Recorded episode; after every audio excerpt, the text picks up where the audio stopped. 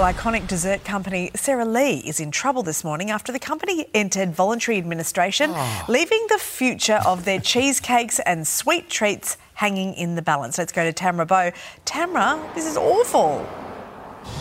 Oh, Mon, I think a little piece of me died inside when I heard this noise, this news this morning. This is soul destroying for Sweet Tooth right across the nation. We're talking about the household name behind things like Sara Lee ice cream, frozen cheesecake, and you'd be lying if you said you had hadn't had at least a little slice of their chocky cake in your lifetime. But now we're hearing that it has gone into voluntary administration after 52 years of reaching for our favourite frozen dessert. It's citing things like uh, escalating operational costs as well as supply chain issues that have been plaguing the country for the last 12 months. So, Mon, at this stage, it's looking at a complete restructure of the company or perhaps a sell off so we can keep a little bit of Sara Lee goodness in our freezer for those moments when you're feeling a little bit snacky.